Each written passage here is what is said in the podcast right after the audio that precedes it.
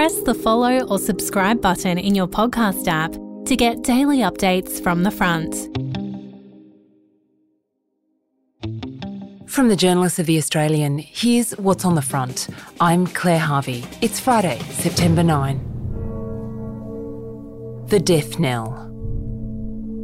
From church towers across the United Kingdom, muffled bells today mark the death of Queen Elizabeth II as her body lies in state at Balmoral Castle. King Charles III has ascended to the throne of Great Britain and Australia with his consort, Queen Camilla, by his side. The Queen died peacefully at Balmoral this afternoon. The King and the Queen Consort will remain at Balmoral this evening and will return to London tomorrow. The King automatically became head of state upon the death overnight of his mother at the age of 96 at her beloved Scottish country home.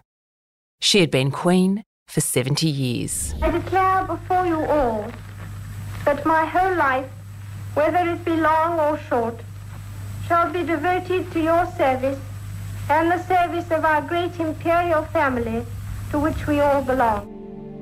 Preparations for a funeral, likely on Monday week, are already well advanced. King Charles released a statement saying, We mourn profoundly the passing of a cherished sovereign and a much loved mother. Australia will formally observe Queen Elizabeth's death in the coming days and weeks. It was only on Tuesday that the Queen, smiling brightly but with a badly bruised hand, appointed new Prime Minister Liz Truss, her 15th British Prime Minister and one of more than 170 across the Commonwealth. Queen Elizabeth II provided us with the stability and the strength that we needed. She was the very spirit of Great Britain, and that spirit will endure. Elizabeth was the only monarch most of us have ever known. You can listen now to the front's full obituary. It's available now wherever you get your podcasts.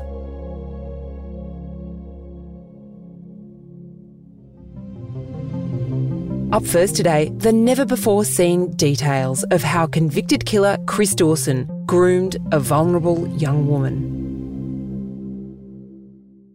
Than a week after Chris Dawson was convicted of murdering his wife Lynn, there are new revelations today about Dawson's early interactions with the student and teenage babysitter who would later become his wife.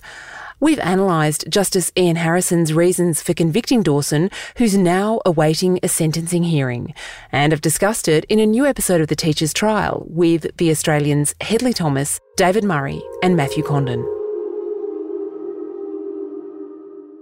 Let's hear Justice Ian Harrison's summation of JC's evidence about the genesis and development of her relationship with Chris Dawson. We've asked a voice actor to read Justice Ian Harrison's words. JC got her driver licence in 1982. Mr. Dawson taught her to drive. She learnt to drive around the Dee Why area where she lived at the time.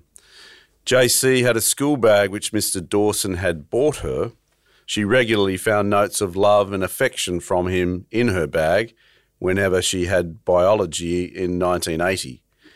When she left the marriage in 1990, Mr. Dawson told her to destroy them. Mr. Dawson disputes this. However, she kept the originals of the notes but cannot now find them all. She showed these notes to police officers, lawyers, and friends. Photocopies of some of these notes were tendered in these proceedings. They are referred to later in these reasons. By 1981, this has developed into a sexual relationship, Justice Harrison continues. They had sex every Friday night thereafter. Mr. Dawson would pick her up and drive to Manly.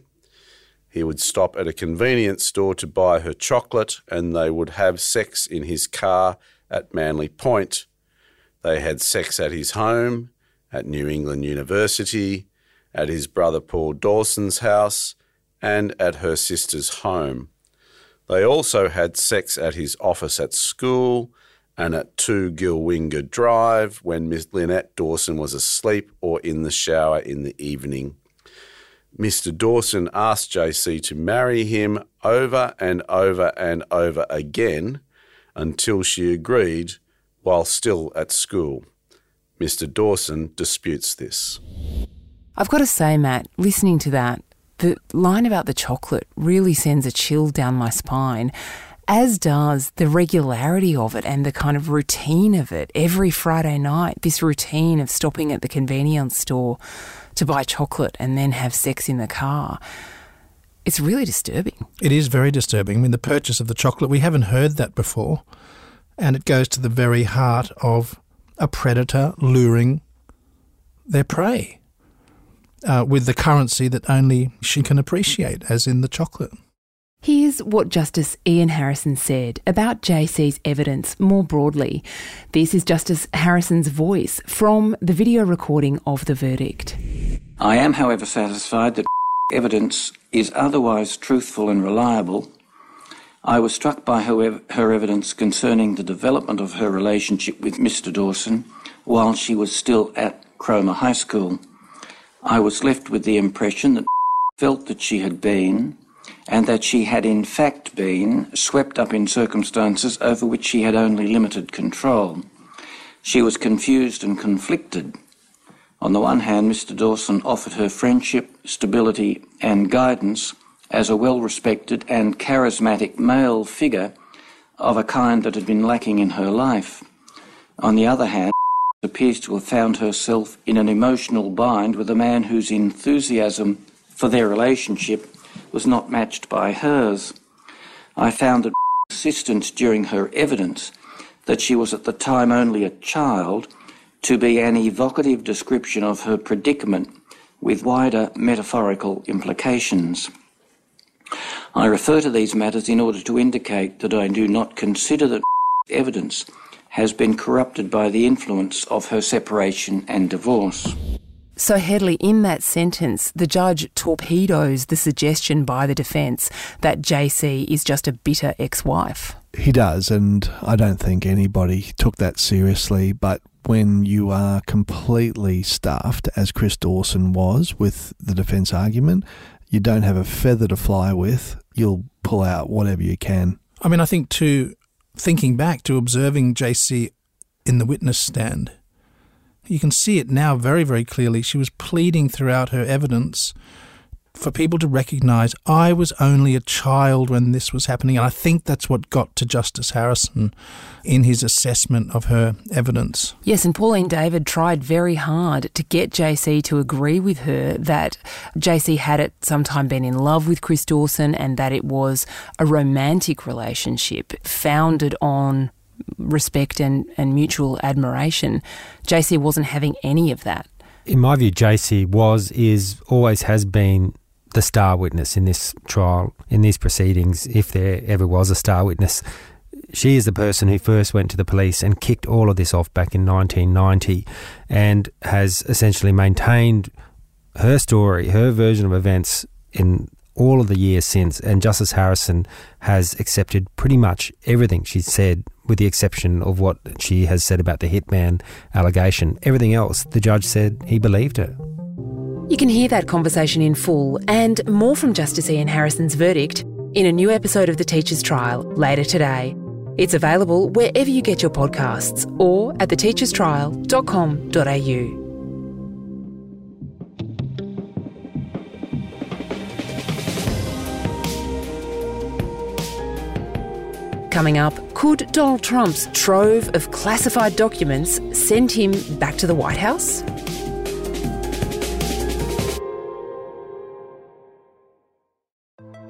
Hey, I'm Felicity Harley, and I host Healthyish, where we chat to experts, influencers, and people in the know from around the globe to arm you with the knowledge to make healthier decisions for your mind, body, and soul. I think if we're going to be focusing on health, like sleep is probably the biggest component oh, of that. I, I think sleep is the cornerstone. Like, choose the harder option because I've never woken up and gone, I regret that run that I went at 4 a.m. I've never done that. Search for Healthyish and Extra Healthyish wherever you get your podcasts.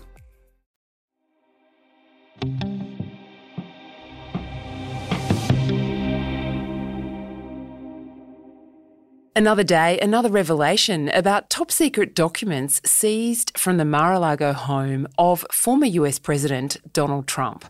This week, it's been reported some documents in the stash contained classified information about the defence and military capabilities of an unnamed foreign power.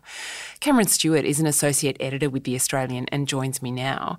Cam, we'll come back to those new documents in a minute, but first, let's take it all the way back why did the FBI raid Trump's home in Mar a Lago last month?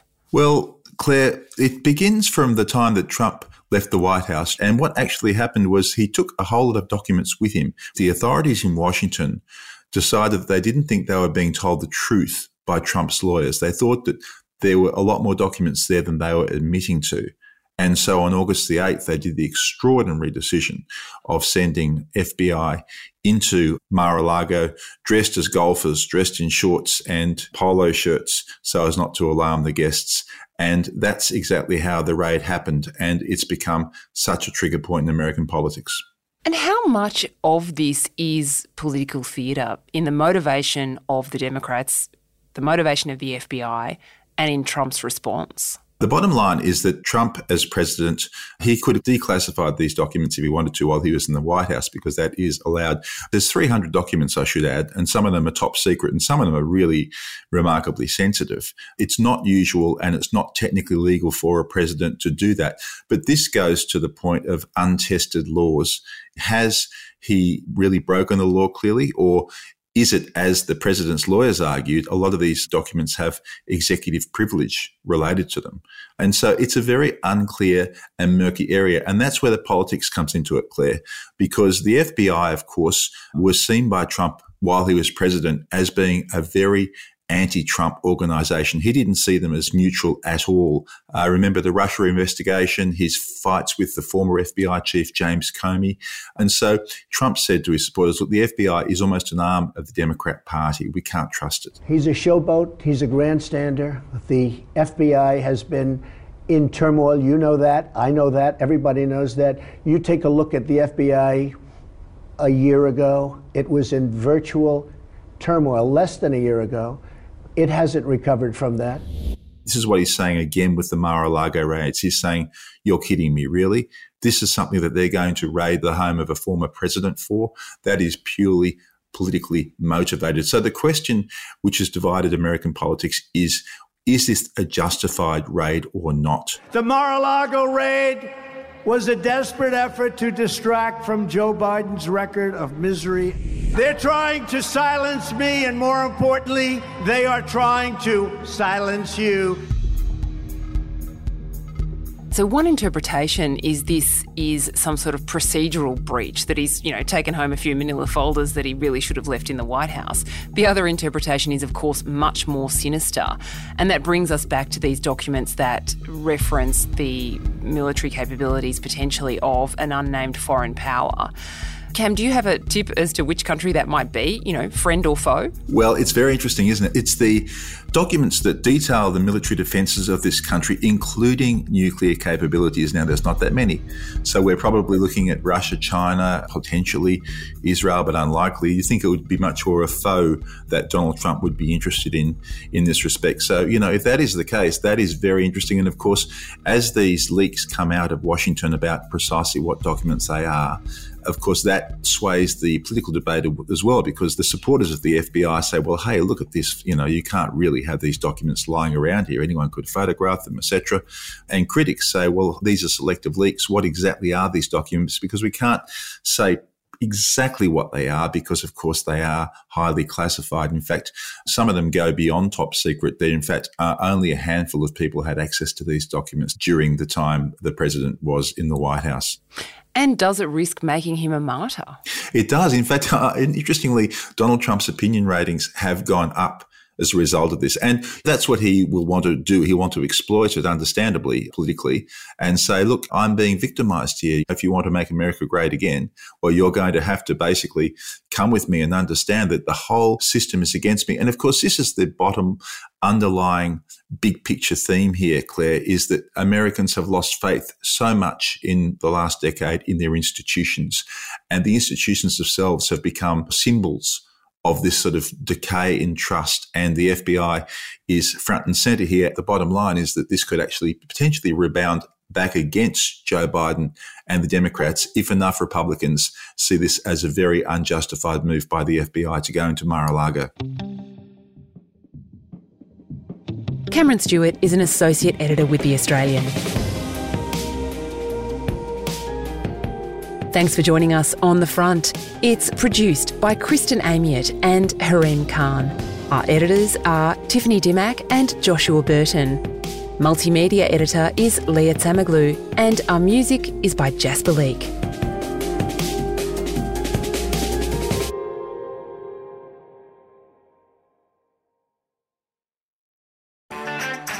I'm Sarah Le Marquand, editor in chief of Stellar and host of our podcast called Something to Talk About.